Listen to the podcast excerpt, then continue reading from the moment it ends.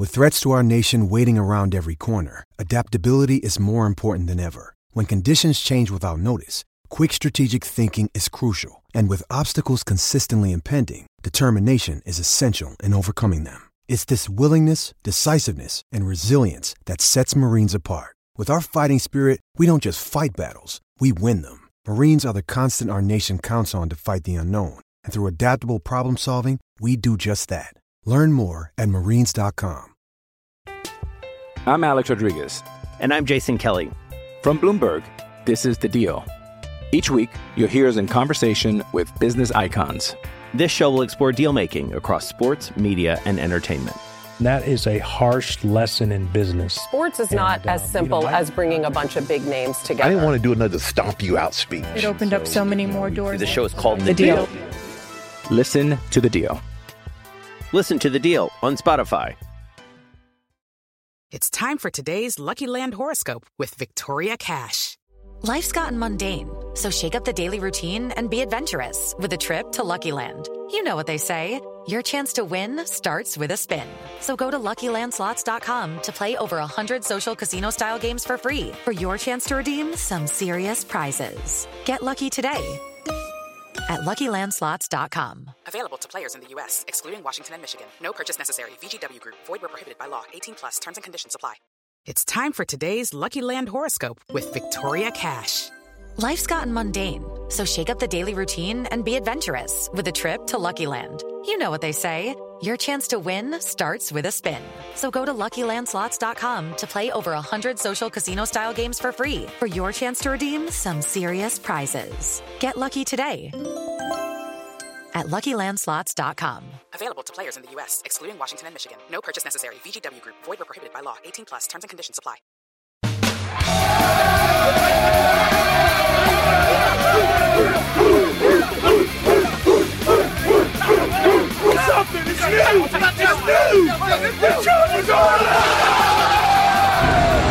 Here comes a lightning bolt. Charger fans are witnesses to history. This is the Lightning Round Podcast with your hosts, Garrett Sisti and Jamie Hoyle. Go Chargers, go. This is the final installment of the Lightning Round podcast training camp previews for Jamie Hoyle, who's tweeting at lightning underscore round. I am at Garrett Sisti on Twitter, and today we're talking about the secondary, special teams. We'll get into the whole Melvin Gordon contract drama, but let's thank two dudes who donated this week. Yeah, big thank you goes out to Corey Morris and Aaron Vrabel for their generous donations. Thank you guys. We appreciate it. Yep. Thank you, Corey. Thank you, Aaron. And Aaron also had an inquiry about carrying the podcast on Google Play. And uh, we have been informed that the problem will be resolved shortly.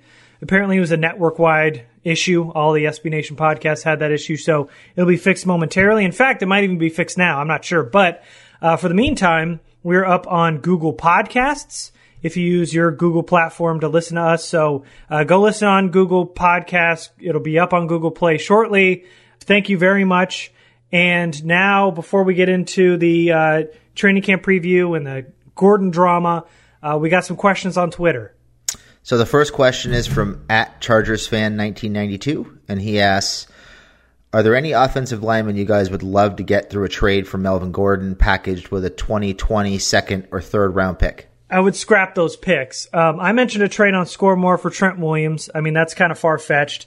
It essentially just meant, you know, the Redskins would get something for a uh, unhappy franchise left tackle, but uh, and the Chargers have to do a lot of shifting. But um, I came up with something when we got this question and uh, wrote an article about it. How about the Chargers make a trade with the Detroit Lions, Melvin Gordon for their right tackle Ricky Wagner? Hmm. It's the perfect fit. You know, he was an Iron Man with the Ravens and the Lions. He's an immediate upgrade at right tackle for an above average lineman. And then when I looked into his contract, he's gotten out in 2020. So basically, he's a one year rental. Uh, if you want to renegotiate his contract or pull the cord, so you got some extra cash for the Bosas and Henrys and Des Kings and Rivers later on, you can. And then, of course, there'd be an upgrade for the Lions over on Johnson. They wouldn't have the contract. It would it would make room for Gordon's new deal. It makes total sense. I love it. And then also they've got uh, Tyrell Crosby behind Wagner, and they really love him, so they could just slide him into right tackle, which they've thought about doing. Easy win-win for both teams. I like that idea. Yeah, yeah. I had another idea. It's uh, not quite as flashy as that one, but uh, I one of the names that came to mind for me was 49ers guard Josh Garnett, who is mm. 25 years old. He was first round pick three years ago. Uh, he's only due just under three million dollars in 2019. He's a guy who could provide some immediate competition at guard for Feeney and Schofield. Uh, if things work out and he fits into the system, he could be a guy who forms a really nice tandem with Forrest Lamp at guard, and maybe they replace both Feeney and Schofield. You know, I don't know if they're looking to replace both those guys. They did invest a third round pick in Feeney just a little while ago, but it seems like you know a, a, low risk, potentially high reward scenario for a guy who was once thought of as a you know future Pro Bowl guard. Yeah, he's athletic. He's considered to be very intelligent in those respects. He kind of fits what the Chargers do. Uh, and if it doesn't work, he could be a really valuable depth along the interior. And then, you know, he you cut him at the end of the year or part ways with him at the end of the year, and you haven't really lost anything. I think in that scenario, uh, the Chargers would have to get a pick back, which is kind of the way I was looking at it. Mm. Is you know, it's hard to get equal value back for an offensive lineman if you're trading a Pro Bowl running back. So if you're thinking about getting like a Pro Bowl right tackle or something like that, probably a long shot. But in this case, if you get a second or third round pick back and you get a guy like Garnett who still has maybe some upside left in him, there may be some value in that scenario. So you include in like a day two pick in there, you think? Yeah, I'd probably, I mean, they've, they've got him on the bench, the 49ers do. So, yeah. you know, I think their bargaining power is a little bit low. So I think you're shooting for maybe a third or fourth round pick, something yeah. like that. Yeah. Yeah. Totally makes sense. All right, next question at one underscore zero five two one. What's the most annual money you guys would give Gordon? So I have a feeling we're going to break this down a little bit later when we get into the Gordon talk. But mm-hmm. you know, I've been thinking about it, and I'm not comfortable giving a running back more than ten million dollars a year on average. Um, but I think if he wants to get paid in that realm, there are some things that he has to do for the Chargers in order to get that. Namely, he needs to play out that fifth year option in 2019. So I think there's some give and take to be had there with, you know, maybe guaranteeing uh, his salaries for 2020 and 2021 early on in the contract. Maybe giving him some roster bonuses that are guaranteed early on in the contract to provide some new cash up front to kind of satisfy that need to get paid right away. And in return, he plays out 2019 at 5.6 million because he knows he just got you know a big a big lump of guaranteed money on the front end before his new deal has even started. We had wrote an article about this for Bolts in the Blue, so you can go check that out in detail. But um, I like to keep it under double digits. I'd be more inclined to offer nine million a year, but I could cap out at ten million. You know, that's less than three or four million that he's asking. But at that price, he'd still be the fourth highest paid back. Um, in the contract, of course, I'd want a potential out in 2020, knowing his injury history, and I'd backload that deal. Maybe having him accept a fifth year option is good, but he's not taking either of those deals. But uh, that's that's yeah. what I'm willing to offer for sure. You said you want a potential out in 2020 or 2021. Yeah, 2020 is next year, isn't it? 2021 in two years. In two years, I want a ripcord um, just because of the injury history, and then I just backload it. Yeah, I think ideally you're looking for some kind of an out if the new if the deal starts this year you're looking for an out in 2021. If the deal starts next year, you'd be looking for an out in 2022. Right. But you, he'd he'd be locked in for two years no matter what. And then it gets progressively easier to pull that ripcord, so to speak, and move on if he gets hurt or if you need to move on for any other reason. Exactly. Uh, the next question is from Nelson Moody, and he says, Get your crystal balls out. How long does this Melvin Gordon drama drag on for before we get a result of playing paying him or trading him? Personally, I think we'll have an answer just after game one in the preseason. Okay, well, if this is his fifth year, I don't think a deal gets done. I don't see a, a, a positive end of this deal with something getting done. I think it might already be uglier than we realize. Um, this went from both sides saying, hey, we really want to get something done, to Melvin threatening a holdout really, really fast. And we talked about this a little bit on the last show. We talked about how this might be the toughest deal to get done because of how Melvin views himself in that stratosphere with David Johnson and Le'Veon Bell and Melvin and um, Todd Gurley. Particularly, he keeps using Todd Gurley as that example and Le'Veon Bell as that example. Um, I think this is a deal that becomes extremely difficult to get done because I don't see him playing out the full year on his fifth year option just because there's no guarantees that he's going to get paid if he gets hurt. And odds are, based on what's been happening in his career to this point, he's probably going to miss some time. So if he gets hurt, if he misses four or five games, if he misses a good chunk of the season, if he get, you know, sustains a major injury, they're just going to look at him and say, Hey, you can't stay healthy. We're done. And now he's screwed himself. So I don't think he comes back in training camp. I don't think he comes back early in the regular season. I think this is going to be a very protracted issue. And I think this comes down to Melvin sitting out until week 10, coming back in week 10, playing the last six games of the season, trying to lead the team on a playoff push. Because keep in mind, if he comes back in week 10, he accrues that fifth full season and he gets paid for the season.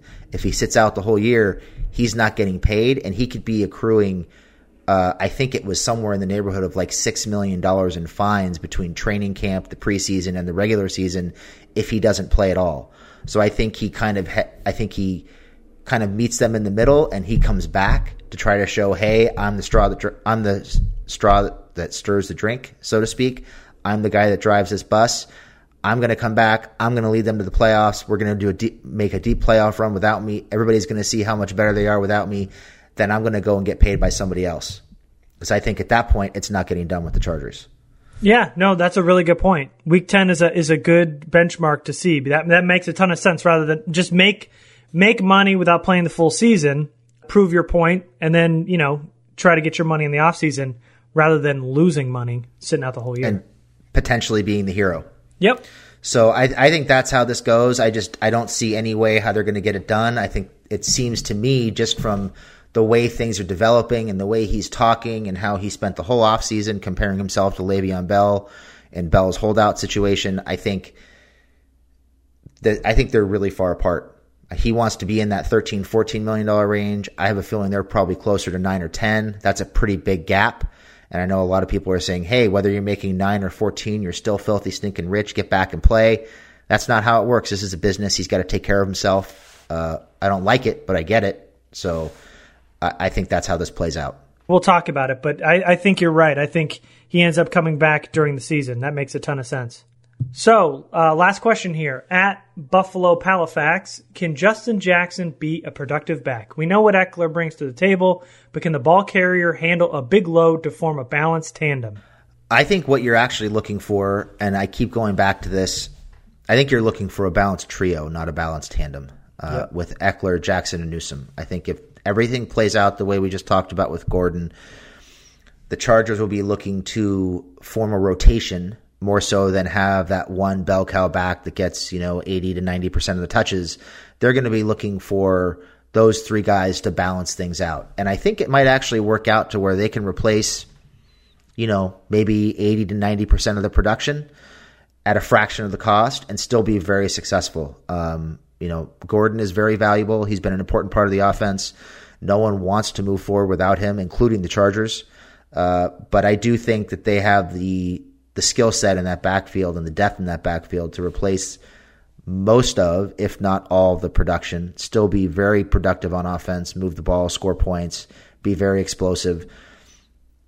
And the flip side of that is if you're not giving one guy the bulk of the carries, all three of those guys should be healthy through the season.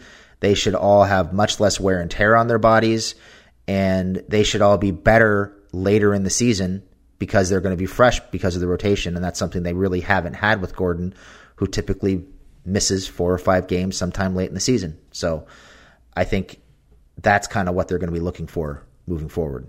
Yeah, and it gives you the ability to kind of ride the hot hand, if you will. Yeah, I, I, definitely agree with you. It's going to be a trio, not so much a duo. And I'm not so sure we know what Austin Ekeler brings to the table because I, we talked about it all last year, but you know, Wiz continued to use Ekeler in his same RB two role when he was on the field. So I'm not sure we know what Ekeler can bring if they want to have him as that starting running back. But it's going to be more of a rotation with the three of them. And with Justin Jackson, I mean, I think the sample size is too small to know that he's going to be a productive starting running back with Ekeler as the RB2. So, again, this is a trio, uh, much like Jamie mentioned. And uh, a point I was going to bring up is, you know, they're not going to be able to, when we talk about this Gordon thing in a minute, they're not going to be able to replicate what Gordon brings to the field because he is by far one of the biggest key to this offense, but they can replicate that his production with these three running backs, at least 80, 90% of it with those three. So I agree with you on that point. So let's just go ahead and get into it. Uh, let's go ahead and start talking about this Melvin Gordon contract drama. So obviously, you know, last week the email went out from Adam Schefter saying that Melvin Gordon was going to hold out. Uh, you got Gordon's, Adam Schefter on your email list? An email from email? Schefter? Sorry, the tweet. hey, he's big time. Jamie's big time. I am. I'm big time. I, I was on ESPN once, you know. Uh, so the the tweet from Schefter went out last week uh, saying that Gordon was going to hold out if he didn't get a new contract. Um, there's a lot that goes into this. Obviously, uh, there's a lot of emotion that goes into this, both for the player and the team and the fans. You know, you've got fans kind of lashing out at him, saying, "Hey, this could be our Super Bowl season. What are you doing? You're screwing it up. You're being selfish." Some people are lashing out at the team, saying, "Hey, just pony up and pay the guy. Stop being cheap." Uh, it's easy. First of all, it's difficult to kind of to wrap our brains around somebody who's 26 years old, getting ready to make 5.6 million dollars guaranteed, who is unhappy with what he's going to get paid. It, those those numbers just don't add up. It's for normal people like us. It's hard to grasp that somebody could be unhappy making 5.6 million dollars. So the next step is since we don't really understand it, we want to lash out at somebody. We want to assign blame. I think it's really important to realize that nobody's really at fault here. I don't think, I don't know if you agree, Garrett. I don't think anybody's really doing anything wrong. No. I don't think anybody has mistreated anybody or disrespected anybody, no matter what Melvin Gordon might be saying in the media. I think Melvin is taking care of himself. He realizes he's got one year left on his deal. He's been highly productive. He is a very important part of the offense, and he plays in a league that has an average career length of three years, and he plays the position with the shortest shelf life of any position in the NFL. And he has an injury history. He's played one full season in his four years in the league. So this is a guy who has one shot at a payday coming up. He's going to get a big deal somewhere in the neighborhood of four or five years from somebody, more than likely. And he probably won't even play out the full length of that contract. So he needs to make sure that he gets paid, that he gets paid for, he's looking to get paid for what he's done, which isn't the way it should work in the NFL. The team wants to pay him for what they think he's going to do moving forward, and there is the disconnect. I don't think the team is doing anything wrong either. I think they're they're they're um, I think it's smart business for them to try to drive that cost down because you have three teams in the league that are willing to pay. You know, we'll talk about these extensions at these running backs, Johnson and Gurley and Bell got in a few minutes, but there's three teams in the league that are willing to make those to, to pay those kind of salaries to running backs, um, and I don't think the Chargers should be one of them. So uh, I think the Chargers are doing the right thing. I think Gordon is doing the right thing, but that leaves us where we are at the moment, where there's bad feelings between both sides, and it looks like the Chargers are going to head into what should be or what many think might be a Super Bowl season, potential Super Bowl season, without their lead back. So it's it, it gets sticky in a hurry, and I'm not sure that it's something that's going to get resolved just because of the money that Melvin's looking for.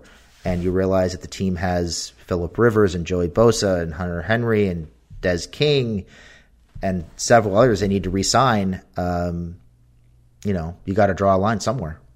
Yeah, no, and I I think that's an important point. You know, I think you know everybody's lashing out at Melvin Gordon and uh, how he's being selfish and all that, but he deserves 13 to 14 million per year. I mean, he's a top 5 running back in the NFL. He's a key part of this Chargers offense.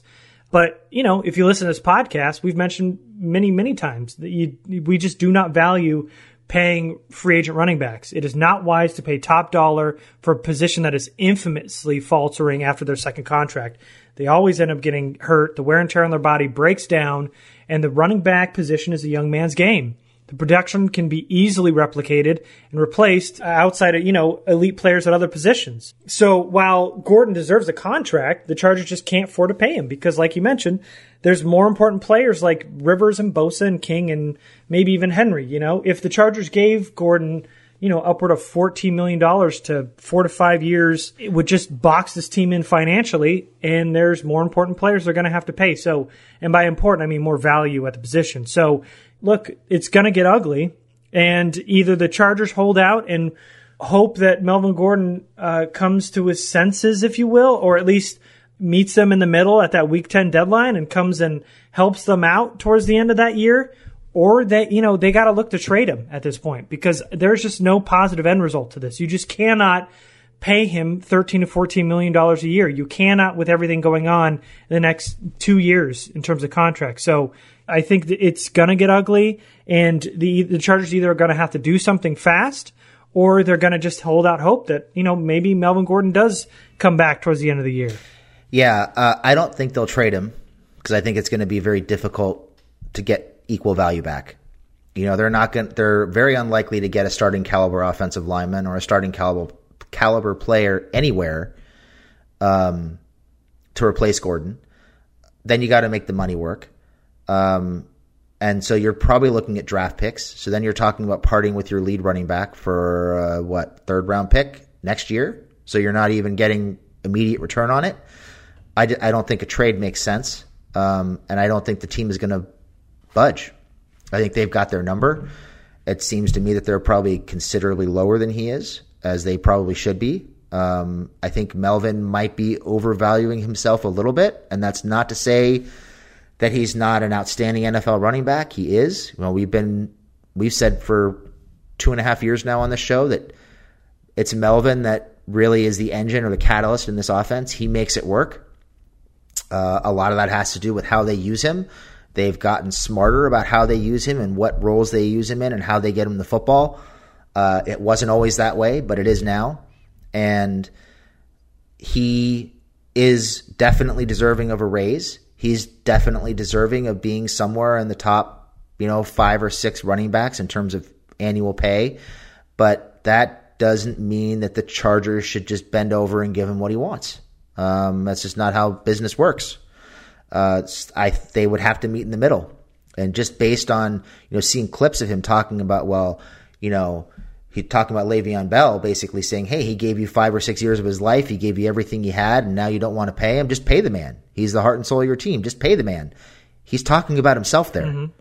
So if he thinks he's worth thirteen or fourteen million dollars, and they think he's worth nine or ten, that's a big gap. Yeah. And uh, I don't know that they can close that gap. So I, I, think, you know, I do think he will play this year, but I think it'll be later in the year. I think it'll be out of spite. He'll be angry. He'll probably play with a chip on his shoulder and have a lot to prove in his mind. But then I think the relationship comes to an end. I, I don't know how they repair it if it's gotten to the point where he feels like he's being disrespected. Um, I think this has a lot of similarities to Eric Weddle a few years ago. I know you mentioned that on mm-hmm. Twitter last week. You know, when you start talking about being disrespected, it seems to me the team might have gone to him and said, Hey, we definitely want to bring you back, but we've got to figure out what's going on with Rivers. We don't know if he's coming back. If he is, we got to have the money to re sign him. Uh, we need to keep Joey. We need to keep Dez. We want to keep Hunter. There are some other guys that are deserving of extensions or new deals in the next couple of years. Uh, we got to make all this fit and some of these guys, you know, we might need to take care of before we take care of you. So just be patient. And all he heard was, it's not your turn yet. So he's taking a business decision personally. I, I, I'm sure the Chargers love him and want to retain him and value him. Um, he's taking it personally. I don't think it's personal at all.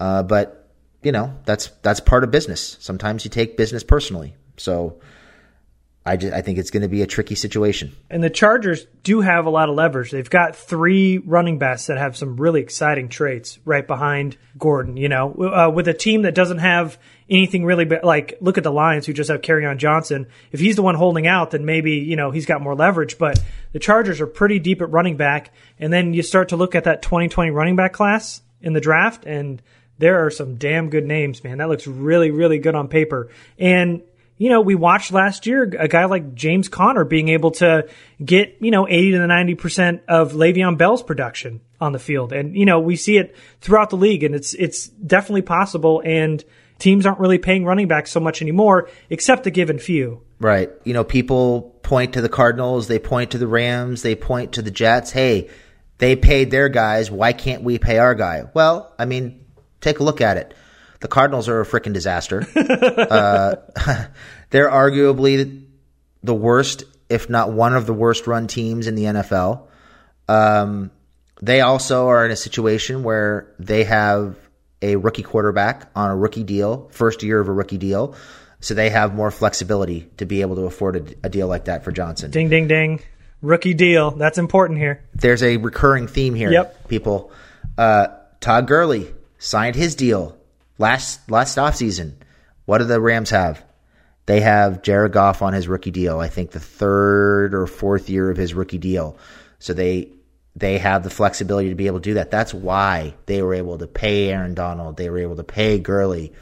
They were able to bring in all those free agents last offseason because they had Goff on a rookie deal. The Chargers do not have that. Bell, they've got Darnold on a rookie deal. Mm-hmm. Oh, and by the way, the Jets have been one of the worst run franchises in the NFL for the last 10 years. And there was infighting between the coach and the GM about whether they even wanted to bring Le'Veon Bell in at all. Yep. So There was some talk that they might trade him after they signed him. yeah, So, you know, you can look, everybody wants to hold the Rams up as a shining example of how an NFL franchise should run because they, they were in the Super Bowl last year and they spent all this money and they went after it and it was go time and all that. But they had a specific set of circumstances that allowed them to do that. And now they're going to start scaling back because pretty soon they're going to have to figure out a way to keep Goff. And they paid all these guys before they paid Goff. And they're going to have to start trimming salary in the next two years. Uh, you know, Darnold, Sam Darnold, he's he's entering the second year of his deal. They don't have to worry about anything for a while. They they have that flexibility for at least two, if not three more years. Johnson, they just brought in um, Kyler Murray. Kyler Murray, and he's on, he's on, he's on the first year of his rookie deal. So again, that's a big part in this. All these teams have more flexibility, more cash because they're not paying their quarterback twenty seven or thirty million dollars. Um, and the Chargers are going to have to figure out how to keep Rivers and keep Gordon. And if you got to choose between one or the other, even at his age, you're choosing the quarterback Yep. over the running back, in spite of how valuable the running back is to the quarterback. That's just how the NFL works. Yep. And I think uh, just to wrap this whole thing up, I think what you said is is good. Neither side of this is at fault. Everybody's doing the right thing, and it just so happens that they're far apart. And uh, you know, it may get ugly, but nobody's wrong here. All right. Well, I think that does it for Gordon. We kind of went in depth on that thing, and let's uh, let's go ahead and wrap up our training camp preview. This is our last position groups, our last podcast one through three. You can go back and listen to. Uh, today we're doing DBs and special teams, and we'll go ahead and start with corners. They're currently carrying ten of them. It is Casey Hayward, Desmond King, Michael Davis, Trevor Williams, Brandon Facyson, Jeff Richards, Arrion Springs. Keemon Hall, the undrafted free agent, Bradford Lemons, and Rodney Randall. It's Kaley Cuoco for Priceline. Ready to go to your happy place for a happy price? Well, why didn't you say so? Just download the Priceline app right now and save up to 60% on hotels. So, whether it's Cousin Kevin's Kazoo concert in Kansas City, go Kevin, or Becky's Bachelorette Bash in Bermuda, you never have to miss a trip ever again. So, download the Priceline app today. Your savings are waiting. Go to your happy place for a happy price. Go to your happy price, Priceline. I'm Alex Rodriguez. And I'm Jason Kelly. From Bloomberg, this is The Deal. Each week, you'll hear us in conversation with business icons. This show will explore deal making across sports, media, and entertainment. That is a harsh lesson in business. Sports is not And, uh, as simple you know, I- as bringing a bunch of big names together. I didn't want to do another stomp you out speech. It opened up so many more doors. The show is called The, The Deal. Listen to The Deal. Listen to The Deal on Spotify.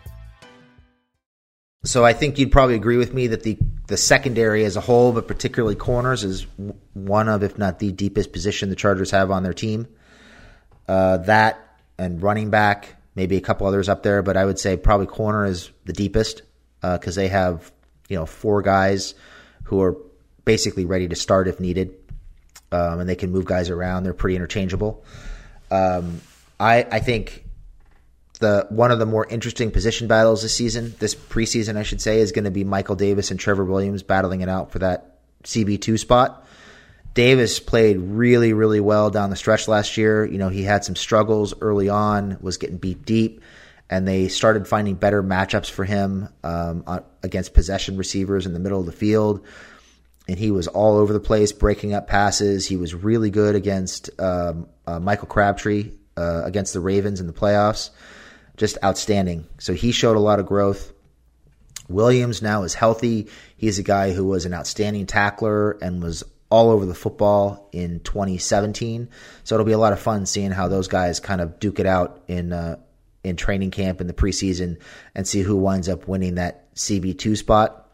Uh, Facyson obviously is a guy who was a, a fan favorite last training camp and preseason, and he wound up making the roster. I think uh, those five guys, Hayward, Williams, Davis, King, and Facyson, are pretty much guaranteed to make the roster. I don't think there's a whole lot of mystery here. I think the only question is does the team carry six corners and four safeties, or do they carry five guys at each spot? If they carry five guys at each spot, there's almost no reason to talk about the rest of the guys behind them. Um, but there is one guy who I think is really interesting. I just saw a few minutes of highlights for him, but I Kemon Hall looks like he could be kind of fun to watch in training camp in the preseason. He's a guy who is he's listed, I think, at 5'11, 190, something like that. Uh, but he plays long. He locates the ball well. He's got great instincts. High points the ball. Has good hands, good ball skills. Had a couple touchdowns returned for or interceptions returned for touchdowns last year and had five picks and 14 passes defense last year. So he looks like he could be fun to watch. Maybe a potential stash on the practice squad. Probably won't make the roster unless they they decide to carry six DBs, and even then he'd have to battle it out with Jeff Richards, who's probably ahead of him on the depth chart. Um, so he he's a guy to watch. I think he's kind of an interesting, you know, training camp stash. Somebody they could develop. Uh, he looks like there's some potential there. So Casey Hayward, obviously the starter, Des King in the slot as always, and then that CB two role between Trevor Williams, who played really well in 17, and Michael Davis, who ended up a, having a good year last year, like you mentioned, Michael Davis. So uh, between Davis and Williams would be uh, one of one of the best training camp battles going in to training camp, and then also in the preseason. Brandon Facyson, of course, uh, uh, somewhat of a surprise add to the 53, but a lot of people liked him. Uh, he appeared in every game last year but one. Uh, odds are, you know, they're definitely going to keep him and uh, watch him develop. He'll continue to make waves on special teams. Jeff Richards had a few stops with the Chargers, was added to the roster after Craig Mager went down with an injury in November. Arrion Springs, he was a practice squad guy last December, a smaller corner at 5'10, 208, uh, who's pretty quick, but tested very below average as an athlete. Um, the, the guy you mentioned under the undrafted free agents, Kemon Hall, from North Texas. Uh, massed some really good stats 22 pass breakups, six interceptions, was named first team All Conference USA. Uh, seems to be around the football a lot. Tested uh, as an average athlete athletically and uh, below six foot, which isn't quite the Gus Bradley tall corner mold, but uh, still a guy to watch for at least a practice squad. Bradford Lemons was uh, not fun, former wideout from Furman University. Uh, the only thing he's got is his size, which is six three. He never even recorded an interception, and he's a really, really small school kid. Usually, those small school kids rack up stats. Not, not even a single interception from Lemons. But uh, Rodney Randle's I find to be uh, somewhat interesting. He's going to be a fan favorite for sure because he ran a four two eight, so he's like the Tony Brown of last year where he's the the quick corner. Uh, he was the team's returner at Lamar. He averaged 21 yards per return. He blew up his pro day athletically. Uh, he was the team's best returner and gunner. So uh, keep an eye on Randle too. Could make some noise on special teams early on. Uh, last year, the Chargers kept six corners. It was Hayward, King, Davis, Williams. Uh, Craig Mager's gone. You got Brandon Facyson. Uh, you know, Jeff Richards, if you can make some noise, could be that sixth corner, but you're looking at Hayward, King, Davis, Williams, Facyson as the five corners. And I was going to mention they'll probably make it up in this next group, which is safeties. And they've got seven of them so far. It's Derwin James, the second round pick, Nasir Adderley, Rayshawn Jenkins, Adrian Phillips, Jaylen Watkins, and the two UDFAs, Roderick Teamer and Adarius Pickett. Uh, the team starting strong safety, of course, the phenom Derwin James, Free safety is going to be the competition between Rayshawn Jenkins and the second round pick Nasir Adderley, which will be fun to watch. Adrian Phillips, of course, safety depth for both spots, free safety and strong safety. But of course, we'll probably see him as that extra DB and that big nickel again this year, and he'll make that big time special teams contribution like he did last year that earned him that Pro Bowl nod. Uh, Jaylen Watkins, he's going to serve as free safety depth. Uh, he can also play some corner two. He was also a uh, special team standout in Philadelphia, so uh, definitely a player that could uh, be that fifth safety if they wanted to keep five safeties and five corners. But also, everybody's got to get on board with the Roderick Teamer hype train. The team's been talking about him all offseason, made some major traction on the heels of training camp, had three interceptions in two days. Gus Bradley said that Teamer was grasping the system so fast that he was basically just playing on instincts, which is a big compliment for even a draft pick, let alone an undrafted free agent. So, uh, Teamer's a hard hitting safety, had 197 tackles, 15 pass defense, three picks, three sacks, and two block kicks in his career. So clearly a kid that has been around the football and a special teams contributor. So uh, that's a tight group, but look for Teamer and Jaylen Watkins to probably battle that out for that last safety spot. Uh, Darius Pickett. He's a sure tackling safety out of UCLA. Uh, he was part of the Chargers tryout at the rookie camp in LA. Pickett is at the bottom of the list, but, uh, you know, we'll be able to pitch in a special teams in training camp maybe a spot on the practice squad. So the Chargers carried four safeties last year. It was Derwin James, Rayshawn Jenkins, Adrian Phillips, and Jahleel Addae. But Addae's gone. Thank you. Uh, bye. And swap him out with Nasir Adderley. And then you've got a competition for that fifth spot with Jaylen Watkins and the UDFA Roderick Teamer. But um, just a thought. I mean, if um, if they were to keep a guy like Jaylen Watkins, he could play, you know, free safety. He can also play corner. You know, he can also have that flexibility as a special teams contributor. So slot. He checks a lot of boxes there. So maybe you keep a utility guy like Jaylen Watkins and have Roger Teamer as a practice squad stash. Uh, just because he can do so much. So uh, this will de- definitely be an interesting group to watch in camp. Yeah, I think um, with I think Adderley's hurt, isn't he? Didn't he miss some time during minicamp? Yep. I don't think he's back yet. So um, you know, I think you're going into camp looking at Jenkins, Adderley, and probably Watkins again competing for that starting job. Uh, Watkins was on the verge of winning it before he shredded his knee last, yeah, uh, mm-hmm. and I think in the first or second preseason game last year. So he's a guy that they liked enough to bring back, and he's experienced. Like you mentioned, he's versatile. He provides a lot of special teams value. Can play slot, corner, both safety spots. Um, I, I think you know, going into camp, he's probably one of the favorites to win one of those five five spots. I doubt he winds up being the starter, but uh, he's probably going to wind up holding down one of those five safety spots. That's my guess. Um, he, I think, I like. I did you watch Pickett at all? Yeah, I like Pickett. I, I I thought he was fun to watch. Granted, I was watching highlights, so I was seeing the best of him. Uh, but he showed some good ball skills, some good instincts. Really, really sure tackler, physical tackler. Yeah. Uh, not a big guy, but he kind of looks and plays big on film, in my opinion. And he he's another guy who played in the slot, played free safety, played strong safety. It's another versatile chip. Um, I did not get get a chance to watch Teamer, but uh, uh, you know, probably a, a, practice squad spot coming down between him and Pickett. So it should be fun to watch that. So uh, I think I, I know everybody's kind of gear, uh, gearing up for uh, Nasir Adderley winning the starting free safety job. I'm not sure that's a lock um, coming out of camp. I think I wouldn't surprise me at all if Jenkins winds up winning that role just because he's entering his third year. They invested a fourth round pick in him. I think they're going to want to see what he can do. And I think also with Adderley having missed some time in mini camp, and who knows if he's going to miss time in training camp, it might behoove them to have somebody who's a little bit more experienced back there. But I would expect Adderley to gain playing time and work his way into a rotation and ultimately ultimately win that job later in the season. Yeah, no, totally agree. Uh, much like we talked about with uh, Jerry Tillery, you know, maybe not the starter early on in name, but as as they work into the season, they'll get the majority of the snaps. So uh, let's go ahead and talk about special teams here, huh? Let's start off with long snapper. Big competition here, Jamie. Mike Windt and Cole Mazza. Uh, I think really thrilling, huh? Yeah.